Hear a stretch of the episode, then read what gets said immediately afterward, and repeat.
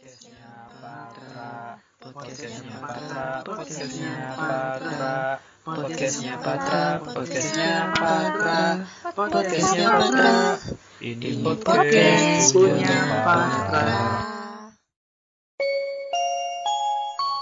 Para pendengar podcast yang terhormat, selamat datang di Podcastnya Patra. Sebelum mendengarkan, kami persilahkan kepada Anda untuk memposisikan sandaran kursi, menyiapkan headset, mengeraskan volume, mengunci kamar, dan pastikan Anda dalam keadaan santuy.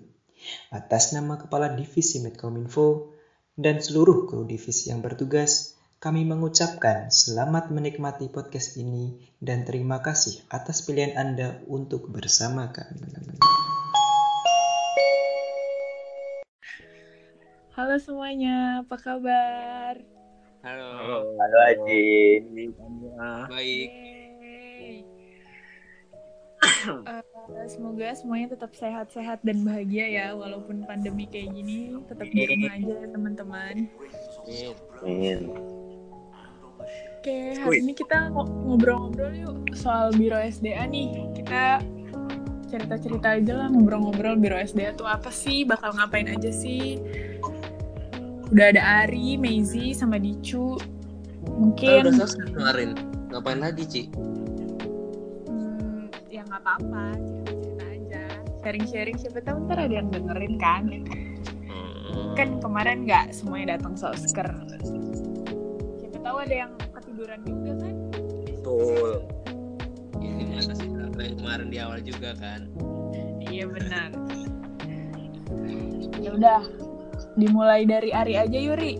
Biro S D A tuh apa sih Ri? Ngapain sih Biro S D A? Coba jelasin Ri. Ya udah lah, gue dulu ya. Halo semua, kenalin Ari, Patra tujuh belas nol sembilan. Kata apa-apa ya. Sini mau jelasin lagi mungkin tentang Biro S D A secara umum aja. Nanti yang lain juga bakal lebih detail ke sub-biro masing-masing. Sebenarnya Biro S D A ini apa sih? Ya intinya Biro S D A ini bertanggung jawab terhadap pengembangan diri, karakter, dan juga kalau teman-teman tahu di himpunan kita sendiri ada yang nama G D K. Nah, bagaimana dari Biro S D A ini bertanggung jawab atas pencapaian profil di gradisan kaderisasi itu sendiri. Nah, sebenarnya kalau itu kan secara umumnya ya bertanggung jawab terhadap pengembangan diri, tapi mau cerita aja kenapa sih sebenarnya kita harus melakukan pengembangan. Kenapa sih harus ada Biro S D A gitu melakukan pengembangan diri? Kenapa sih? Mm-hmm. Nah, di sini juga Biro S D A sendiri sebenarnya bawa semangat. Ini sebelum nanti kaitannya sebelum dielaborasiin ya, bawa semangat adaptif gitu. Kalau teman-teman pernah dengar quotes dari Charles Darwin, sebenarnya bukan Charles Darwin sih, ini ada profesor gitu, Leon C. Megginson. Quotes di Charles Darwin. Nah, quotesnya bukan orang yang terpintar yang bakal Eh, uh, nggak usah ditranslate lah ya. It it is not the strongest species that survives, not or the most intelligent that survives. It is the one that is most adaptable to change. Nah, mantap. Bukan orang yang pintar, bukan orang yang paling kuat yang bisa bertahan, tapi orang yang paling bisa pasti itu.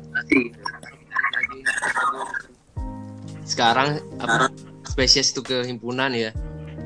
Itu himpunan yang paling bisa beradaptasi lah, yang bisa bertahan nanti. Wadah yang bisa beradaptasi lah, yang bisa bertahan nanti gitu. Nah, kita juga sering nih dapat dari dulu dari Osjur sampai di himpunan pun bahwa, bahwa himpunan itu sebenarnya kan banyak yang bilang wadah yang mati gitu. Ya sebenarnya dia wadah yang mati, tapi ya sekarang bisa tetap berjalan ya karena ada orang-orang dalamnya yang menghidupinya juga gitu.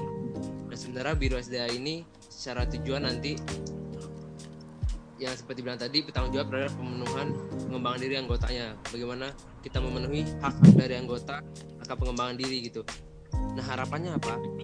Harapannya adalah ketika hak-hak dari anggota terpenuhi, nanti makin banyak nih yang bergerak, makin banyak yang orang-orang di dalamnya yang awalnya diam, mati, berusaha untuk menghidupi himpunan ini gitu. Sebenarnya tujuan besarnya itu. Nah, tapi hidup di sini juga kita bisa bagi sebenarnya jadi yang menghidupi secara langsung ataupun ataupun nggak langsung.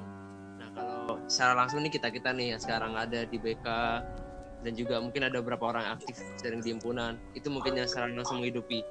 Tapi harapannya dengan adanya Biro S D A juga ini untuk pemenuhan apa pemenuhan kedudukan anggota, hak anggota itu, ada yang juga nggak secara tidak langsung nih, mana dia maksud dari secara tidak langsung nih apa ya ya himpunan itu hidup di dirinya gitu. Dia bangga akan jadi himpunan walaupun dia nggak mengabdi atau nggak melakukan aktivitasnya banyak di himpunan itu, mungkin di luar seperti S P I, Admi, dan juga banyak wadah-wadah lain di luar gitu. Tapi di hati dia tetap ada Patra, tetap ada himpunan. Nah itu harapannya sih, bahwa makin banyak orang yang semakin tahun ke tahun hid- menghidupi himpunan ini gitu, baik dalam tindakan ataupun dalam hatinya yang cinta terhadap Patra. Paling itu sih. Mau yang penjelasan singkat lah harapannya dari episode ini gitu.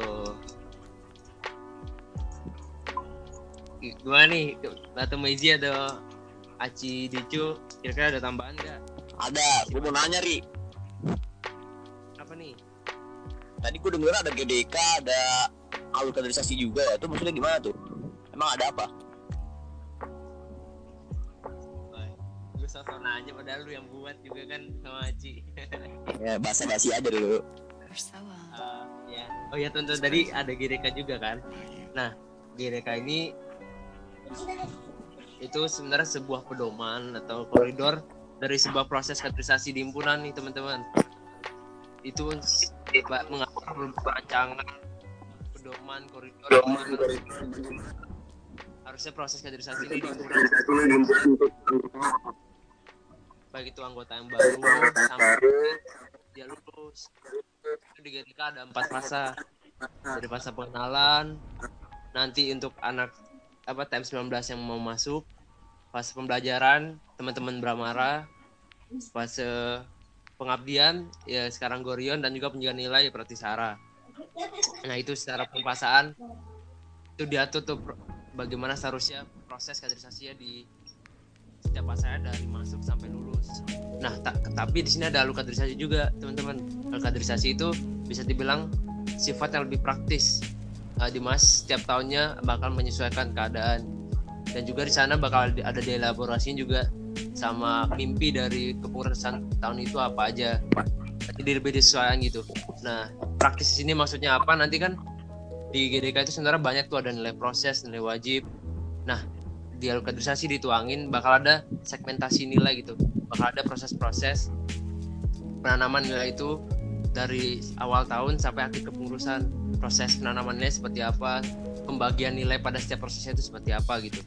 Nah itu bakal dijelasin lebih praktis, sifatnya lebih praktis diterapkan nanti ketika satu tahun untuk kepengurusan itu. Hmm, gitu, berarti penting lah ya dua-dua itu ya. Iya penting banget itu ya, sebagai gambaran gimana sih proses gimana bang di Patra gitulah. Mantap, bener nggak? Ini Dicu diam-diam aja, gimana Cu? Bener gak? Bener kayaknya sih, penting banget kelihatannya dari ngomongnya serius gitu. Bentar, bentar. Oke, oke, oke, oke, pusing-pusing nih kan kita di Biro S D A ada tiga Biro nih. Ada P A B, M S D A, ada P P S D A juga. Siapa nih yang mau cerita dulu nih tentang Bironya? Dicu deh, Dicu dulu, Dicu dulu.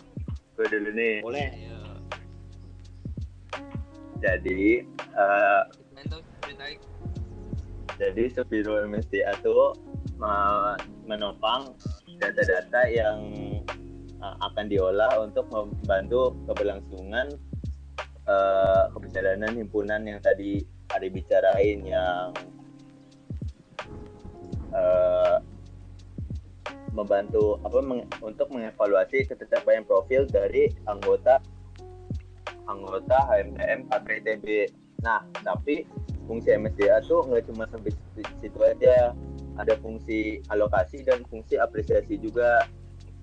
Fungsi alokasi itu yang uh, untuk mengalokasikan anggota biasa untuk menjadi staff dan menjadi staff magang. Kalau untuk apresiasi itu merupakan uh, bentuk apresiasi dari divisi M S D A sesuai dengan uh, data pencapaian profil yang mereka lakukan di periode tersebut. Oh, apresiasi apa aja tuh? Nah, apresiasinya ini ada banyak. Uh, ada Patra of the Month, ada Staff of the Month, ada Patra of the Year, Staff of the Year. Nah, ada yang baru nih, itu Division of the Quartal dan Department of the Quartal. Jadi apresiasinya untuk divisi dan departemen selama tiga bulan gitu. Jadi kayak performa tiap divisi, tiap departemen tuh dinilai gitu. Iya, jadi uh, gak bakal deh tuh uh, kerja keras kalian di divisi dan departemen dianggurin gitu. Jadi harus lah divisi dan departemen. Keren, keren.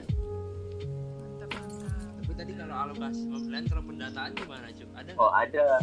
Apa aja sih yang didata? Uh, uh, ada pendataan uh, forum, uh, platform organisasi, broker, dan forum. Jadi kedatangan kalian yang bawa P E M itu tuh dicatat sama Biro M S D A ini buat jadi inputan uh, K P I juga begitu.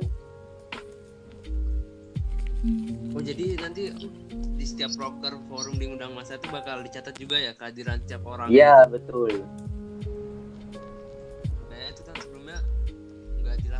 Sama M S D A, tapi sekarang bakal dilakukan ya, gitu ya? Itu memang tematik baru. Berarti keren, nanti keren, tiap masa Patra punya rapot gitu gak sih, Cu? Berarti Cu? Ya, betul, Ci.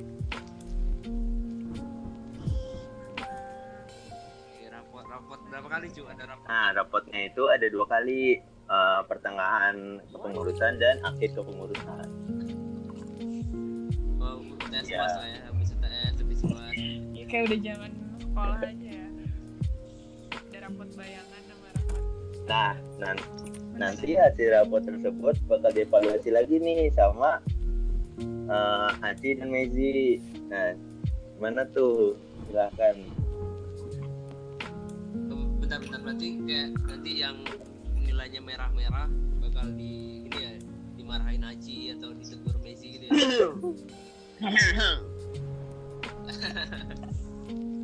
Kesannya kayak polisi gitu ya.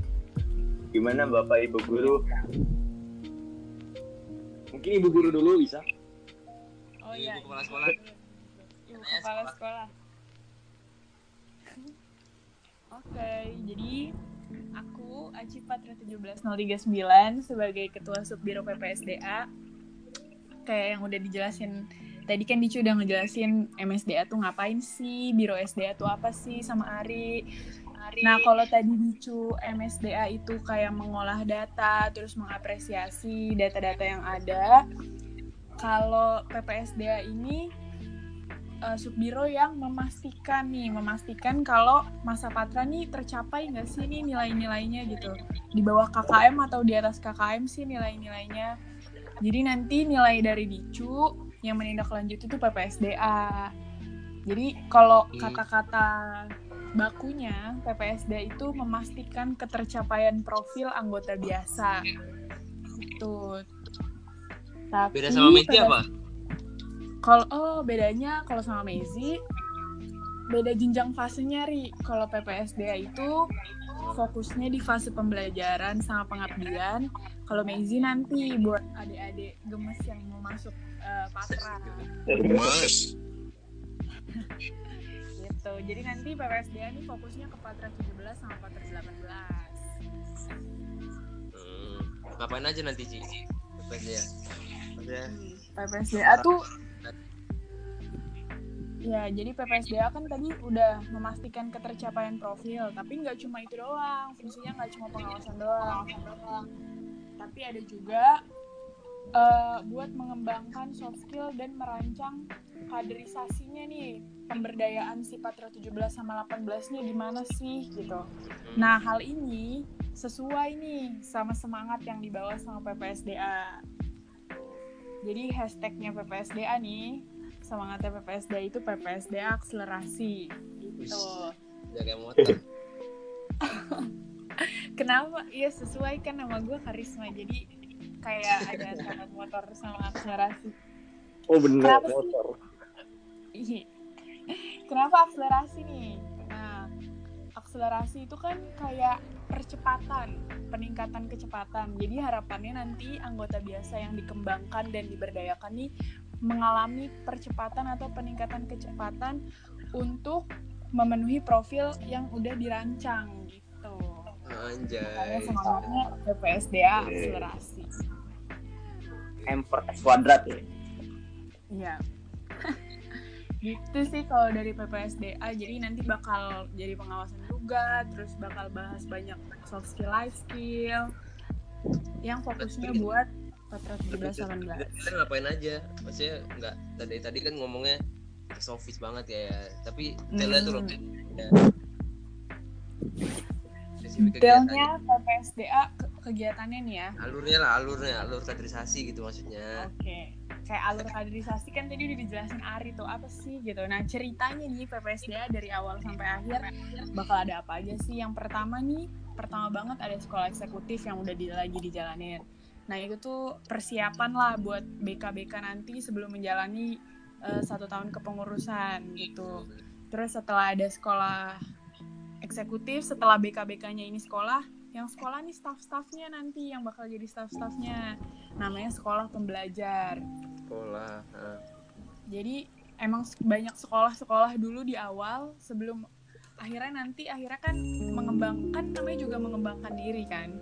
Iya. Jadi setelah staffnya sekolah, nanti staff itu kan bisa aja ada di dalam staff divisi atau dia juga nanti biasanya jadi kepanitiaan kan kayak di Wisjul atau Wisok gitu, kayak di M P A B juga sekarang yang lagi mulai berjalan. Nah nanti juga ada yang namanya sekolah kepanitiaan gitu, buat mempersiapkan si Patra delapan belas ini buat menjalani kepanitiaan. Nah sekolah-sekolah itu semua keberjalanan si Patra delapan belas nantinya di dalam dis, di dalam divisi dan kepanitiaan itu ada namanya pendidikan organisasi gitu.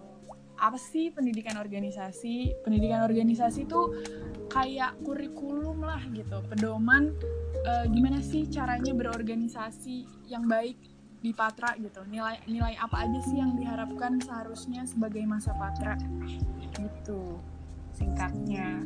Ya, terus nanti juga kepala sekolah berarti ya pesannya. Kepala. Iya, kebanyakan sekolah, terus ada pendidikan, ada kurikulum, terus nanti juga bagiin rapot juga dari D I C U kayaknya kan menindaklanjuti. Hmm. Mantap, mantap. Iya. Apa gitu. Pakai K P I ya kata D I C U tadi ya, bakal dinilai. Mm-mm. Hmm. Jadi nanti ada dari si pendidikan organisasi ini tuh ada platform penilaiannya yang bakal diolah sama D I C U di M S D A. Terus nanti hasilnya bakalan ditindaklanjuti. Misalnya nih, misalnya si A nilainya, duh kok dia nilainya cuma segini ya gitu. Kenapa nih dia kok jarang sih aktif di Patra? Kok ternyata dia aktifnya di luar gitu. Tapi ntar kita ingetin, dia tuh masih punya tanggung jawab sebagai masa Patra buat tetap ikut aktif di Patra gitu. Mm, gitu. Oh. Eh tapi Ci, ini kan yep. di sekolah gitu ya, di sekolah. Habisnya mm-hmm. kalau lulus tuh ada seremoni gitu. Kalau di sini kan tadi prosesnya awalnya sekolah, pendidikan organisasi, mm-hmm. itu nggak ada apa gitu di akhir, nggak bosen apa kalau sekolah pendidikan? Oh, ada ada. Apa nih kegiatannya? Ada, kan tadi rangkaiannya tuh udah sekolah, sekolah, sekolah, sekolah gitu kan. Harapannya kan ngasih ilmu terus. Nah, tapi kapan nih kita mengaplikasikan ilmunya gitu. Nah, jadi uh, si nanti harapannya si fase pembelajaran ini si Patra delapan belas kita siapin nih buat mereka bisa jadi B K atau mereka bisa jadi pengab- pengabdi dimanapun itu, dimanapun itu. Jadi oh, dimanapun. Nanti ada namanya Training for Leader. Oh. Jadi itu kayak acara puncak setelah rangkaian alur cerita yang udah dibikin sama P P S D A. Terus akhirnya sampai akhirnya mereka mempersiapkan diri kayak ujian akhir lah gitu istilahnya. Sampai akhirnya mereka nanti mengaplikasikan ilmu-ilmu mereka gitu. Oh, nanti ada acara puncaknya gitu lah ya, ada prevent, ada ya. puncaknya. Ada prevent, ada puncaknya, terus sampai nanti ya puncaknya banget mereka lah yang udah tinggal mengaplikasikan ilmu-ilmu yang udah ada gitu. Jadi pengabdi dimanapun dia ya, hidup dimanapun. Iya benar. Yang penting cinta dimanapun. Patra. Ya, yang penting cinta Patra. Nanti bakalan ada juga nih, namanya Pierce Patra, jadi kayak menumbuhkan pengetahuan tentang Patra, cinta Patra, banggaan Patra gitulah. Oh mantap mantap. Itu Pierce itu berarti peribannya dari Training for Leader itu berarti ya? Iya, jadi rangkaian kayak bentuk rangkaiannya gitu. Mantap mantap. Mantap nih ibu kepala sekolah udah ceritain dari awal sampai ada cerita kita ya. Iya. Eh tapi Ri, ada satu lagi yang kayaknya baru banget dibawa sama kayak kaderisasi sebelumnya itu belum ada gitu. Apa nih? Jadi di P P S D A ini nanti bakalan ada, kan tadi gue udah ngomongin soft skill, life skill. Nah nanti bakal ada kayak pelatihan pengembangan diri dan karakter nih. Oh, tentang soft skill dan life skill.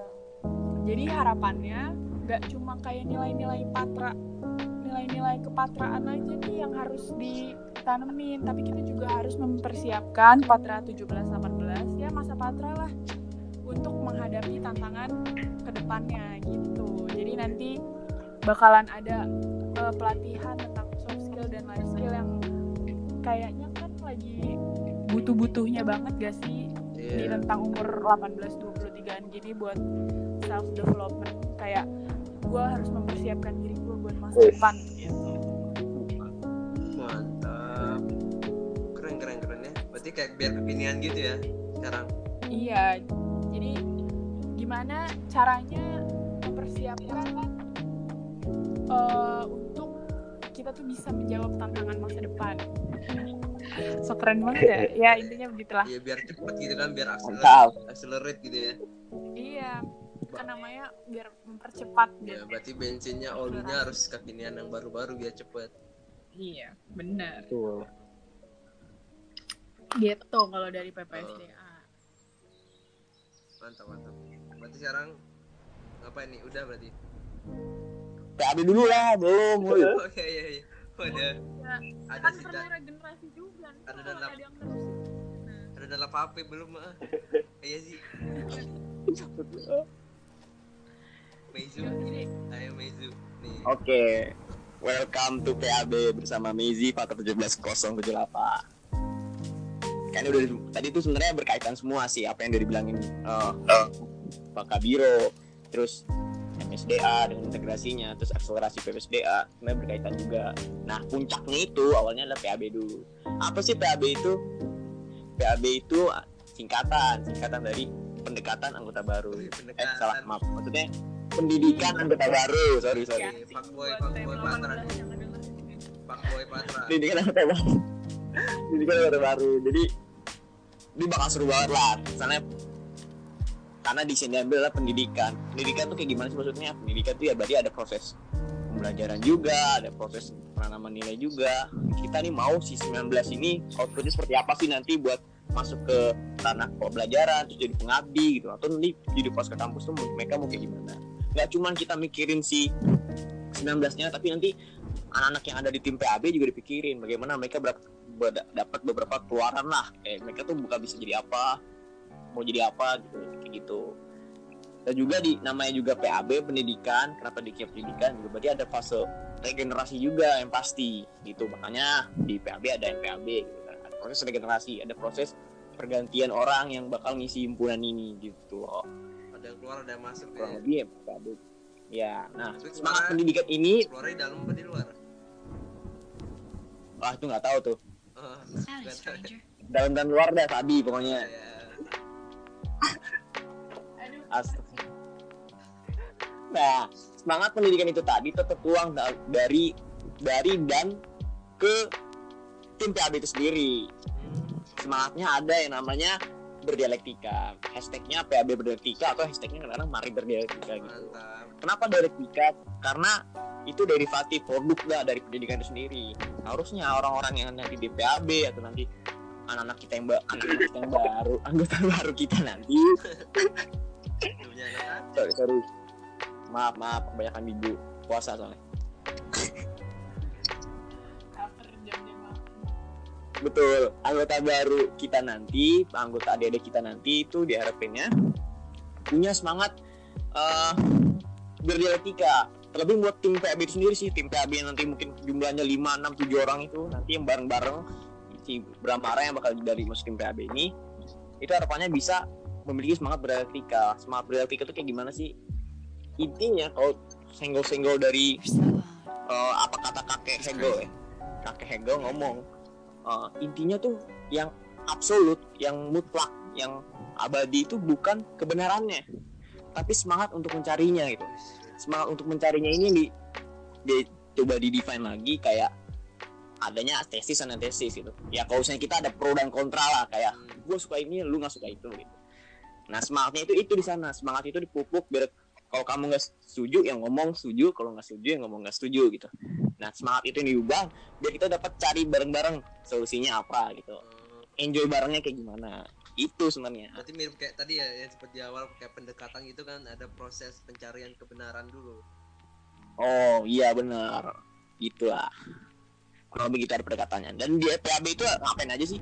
Ya P A B itu sebenarnya disenggol-senggol dikit tadi tuh, yang regenerasi-regenerasi, ada yang namanya M P A B, masa penerimaan anggota baru. Nah, kenapa P A B cukup concern di sini? Karena hampir setengah urusan, setengahnya himpunan tuh ada di M P A B itu sendiri gitu. Secara waktu, makan makan banyak waktu di situ, empat bulan, lima bulan lah M P A B. Terus juga secara tensi massa, tensi massa benar-benar semua elemen himpunan ikut gitu. Terus juga yang ketiga, itu tadi pentingnya regenerasi tadi. Kalau nggak ada M P A B, nggak ada P A B ya himpunan nggak ada penerusnya, mandul gitu kan. Kasian kan, nggak ada ngurusin, nggak ada abang adik-adiknya gitu. Nah di M P A B ini nah, kita bakal cerita banyak lah P A B di sini, banyak inovasi juga yang bakal diterapin, mulai dari yang kebagian ospek, praospek, eh, pasca ospek, terus juga nanti si tim P A B yang terdiri dari abang kakak beramaranya bakal jadi apkat, apkat sama kakak lah, apkat kakak apaan tuh nanti aja dah. Terus uh, ada juga kalau misalnya di formal-formal yang kemarin baca pas soskar tuh yang bosenin itu tuh, kalau sempat notice ada namanya buku pengawasan kultural. Nah sebenarnya itu bukan buku, kayak diary lah, diary dari apkat sama kakaknya. Nanti lah ada dijelasin lagi di mungkin bagian selanjutnya, nanti kita ngobrol-ngobrol kali ya. Iya nanti kan itu nah, M P A B itu P A B yang pertama. Terus kedua ada namanya rangkaian magang. Rangkaian magang ini dibisin lagi, ada namanya kaderisasi tematik dulu. Dia dikenalin dulu nih di Patra ada apa aja ya. Lembaga-lembaganya ada biro yang paling keren, biro S D A misalkan gitu kan. Anak baru mana tahu kan? Asli. Iya, enggak tahu kan. Ada yang kahim yang banyak bakterinya, ada. Terus ada yang kaku, domik noah, enggak ada.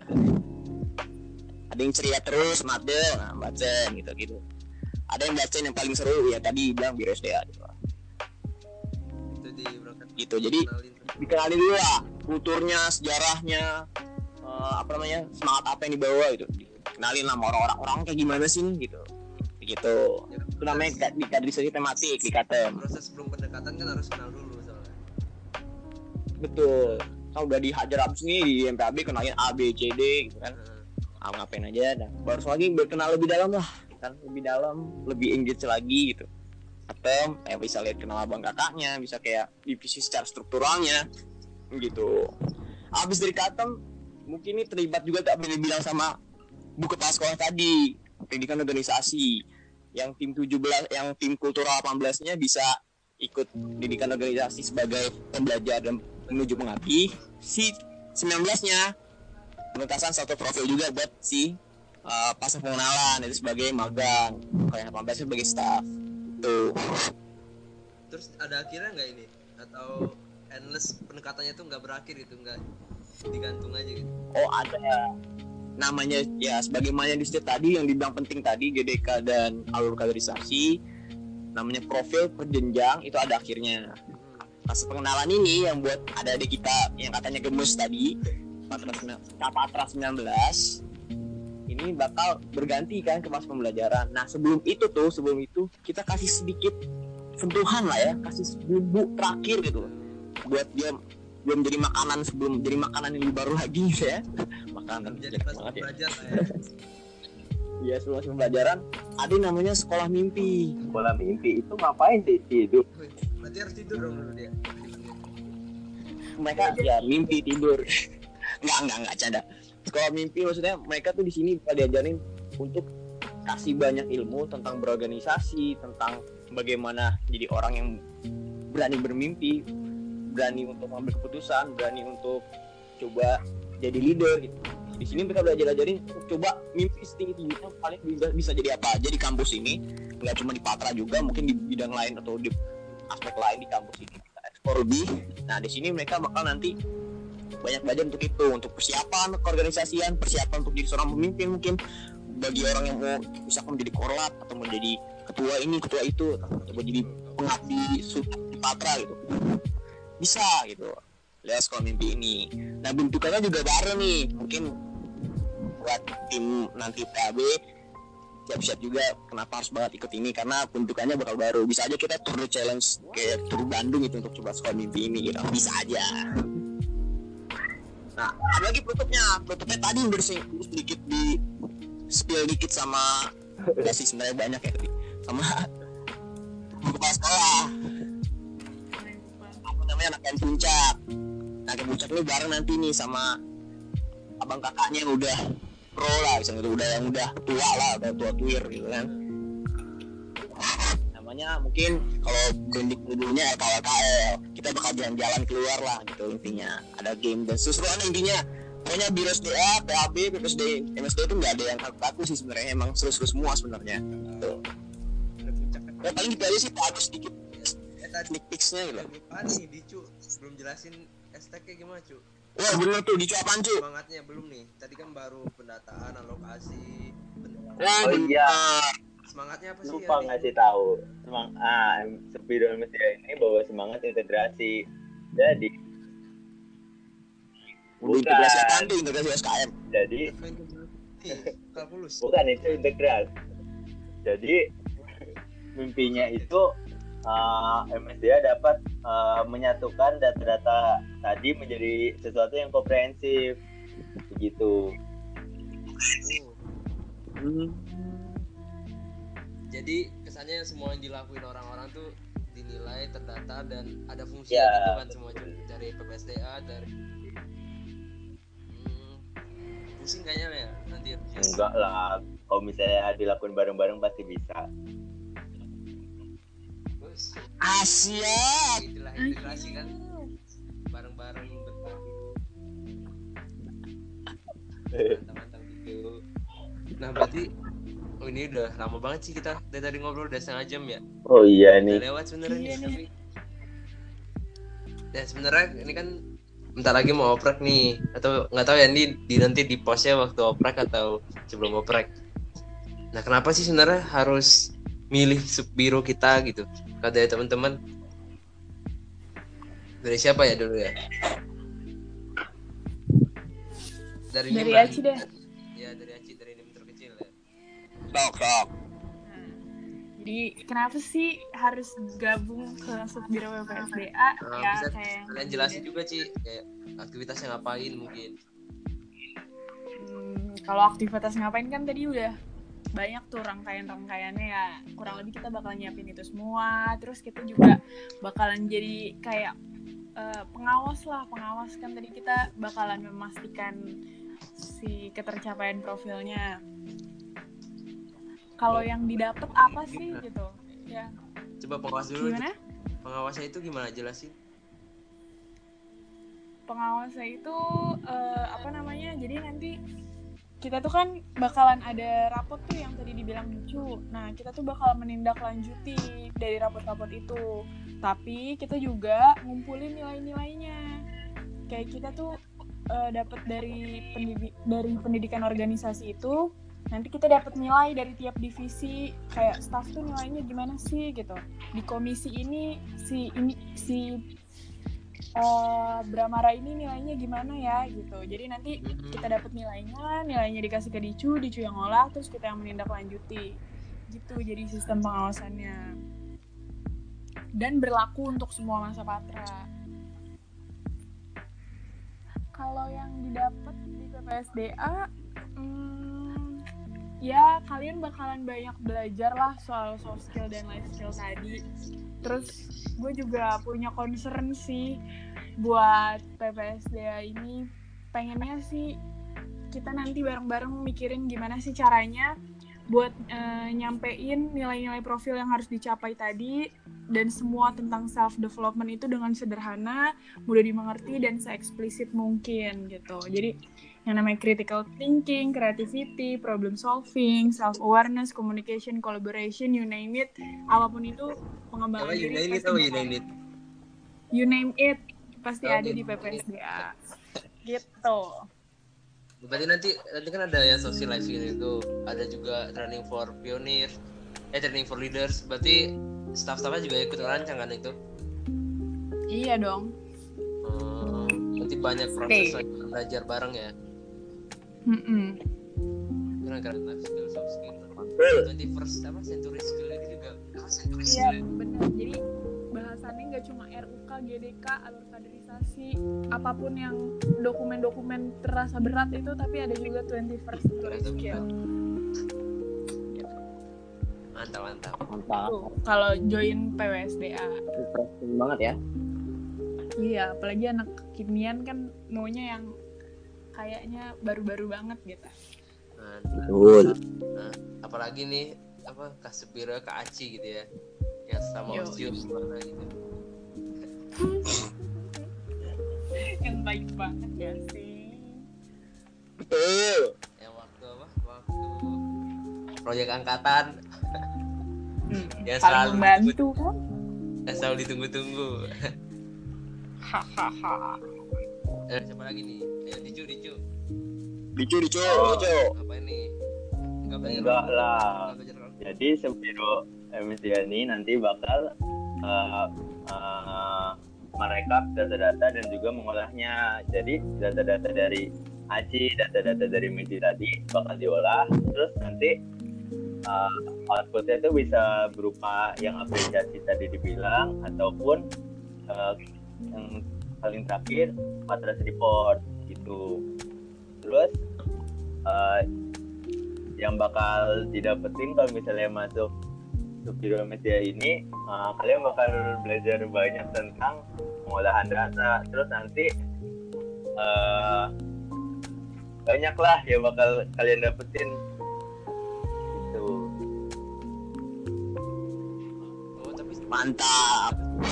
Karena disini ngolah data, semua data dari Meiji, Aci, habis itu ada juga kan proker forum. Berarti bisa dibilang M S D A ini yang paling tahu ya, terhadap semuanya. Tahu lah iya, data data oh, iya, jadi tapi juga kan nanti ya, nanti teman-teman tahu benar nih kondisi Patra kayak gimana, maksudnya dari proker misal proker keprofesian, nanti teman-teman tahu orang-orang yang mana aja sih yang sering datang gitu. Nah teman-teman tahu kayak trik ya kayak gitu orang-orang juga kan. mantap mantap mantap database ini ya, database Patra nih eh. Betul. Uh, Meji-meji gimana sih? Tadi kan kayak ada oh, okay. ada bang bangkat apa? Bangkakat. Bangka. Oke oke langsung aja ya. Sebenarnya dari P A B ada tujuh alasan kenapa kamu harus P A B. Nomor tujuh mencengangkan. Uh. Udah banget ya, udah kayak YouTuber aja. Nah, yang pertama, pertama. kalian bakal belajar untuk berani berbicara, berani ngomong gitu lah intinya. Yang awalnya kamu diem-diem baik, bisa keluar jadi super bacot baik gitu kan.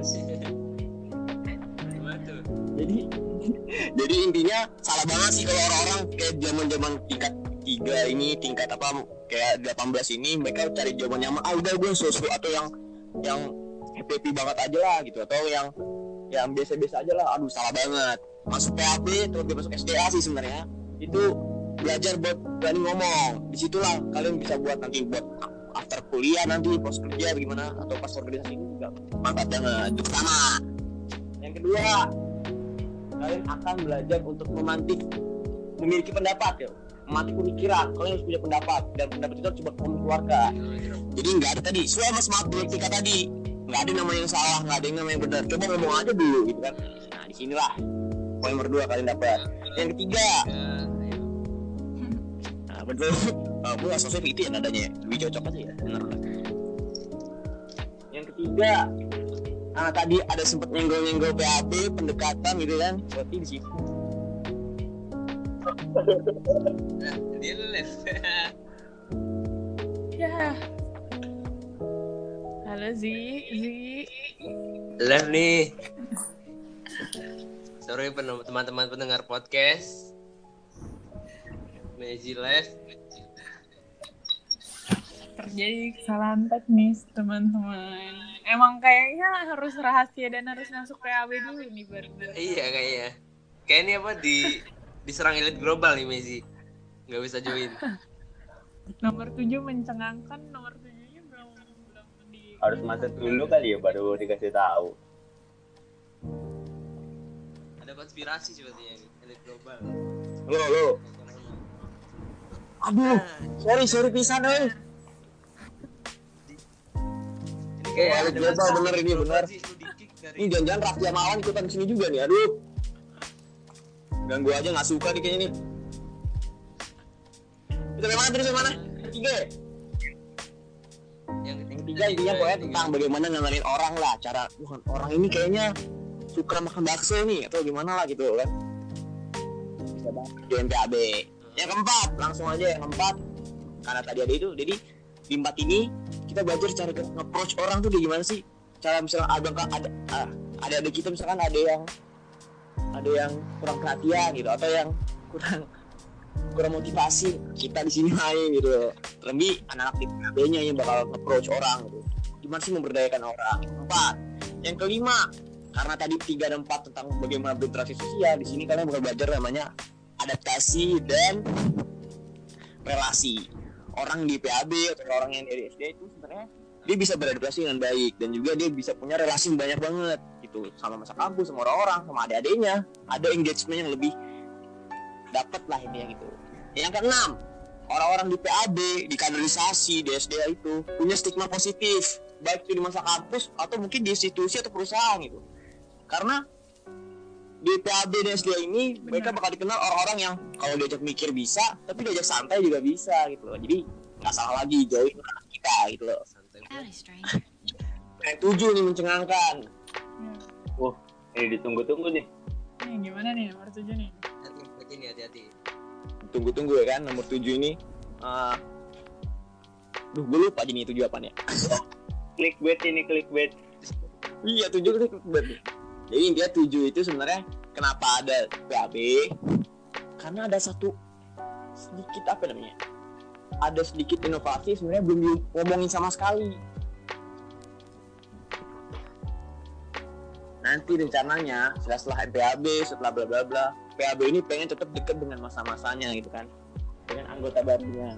Rencananya P A B bakal ada namanya P A B bareng-bareng jalan sama anggota baru gitu. Jadi lebih dekat aja gitu kan. Iya benar tuh. Itu kalau nah, tadi kan sudah ada bahas-bahas Apkat sama Kakak no. Nah, mungkin ini bisa juga lagi sih kayak poin plus juga. Apkat itu adalah abang kader, sedangkan Kakak itu adalah kakak kader gitu. Nah, Apkat-Kakak ini kalau ada berarti tim kultural P A B yang tahun ini atau yang artinya ada delapan belas, mereka jadi generasi pertama Apkat dan Kakak itu loh. Itu ada batasan nggak sih apa bisa sampai oh. nikah gitu? Unlimited, unlimited. Sampai apa? Nikah. Ya, oh, contohnya kan ya. Kabiro sama kasub biru kita bisa kan dekat. Iya. Ya, itu unlimited. Nggak paling berarti juga, berarti mantep lah pokoknya sama terus dia juga keren. Oh, iya. Okay. Biasanya kalau masuk biro S D A dapat.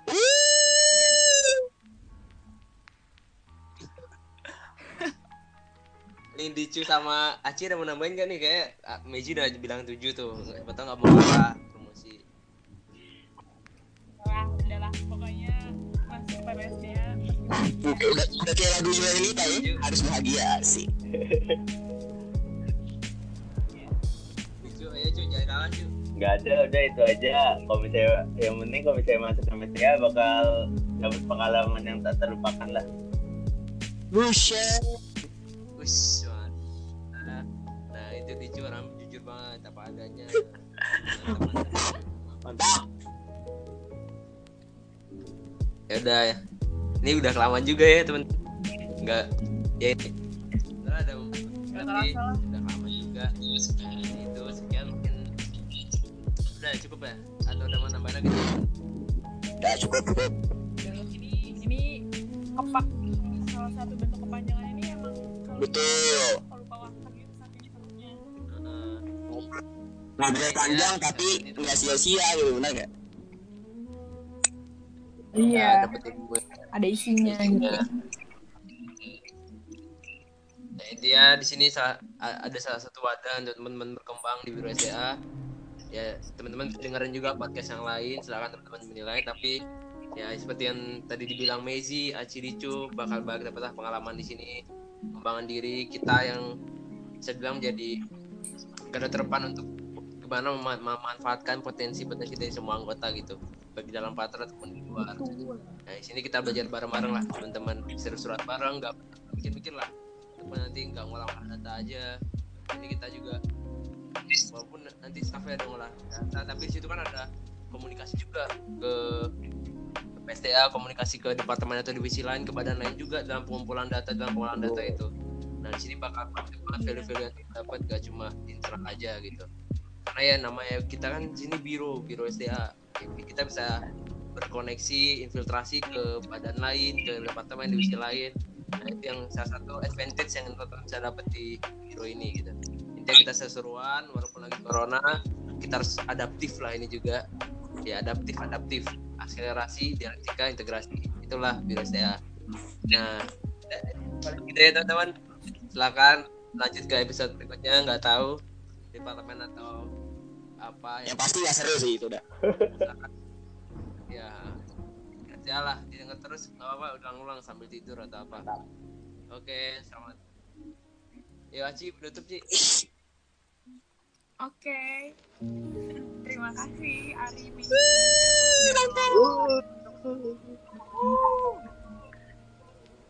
Berbincang-bincang tentang Biro S D A. Karena udah sore juga, uh, udah jam lapar ini buat Aci. Betul, eh, Ari juga buat oh iya iya buat iya belum makan belum makan harus belum makan ya udah selamat melanjutkan aktivitasnya lagi teman-teman, silakan menikmati waktunya itu benar uh, betul jangan lupa bahagia. Yeay.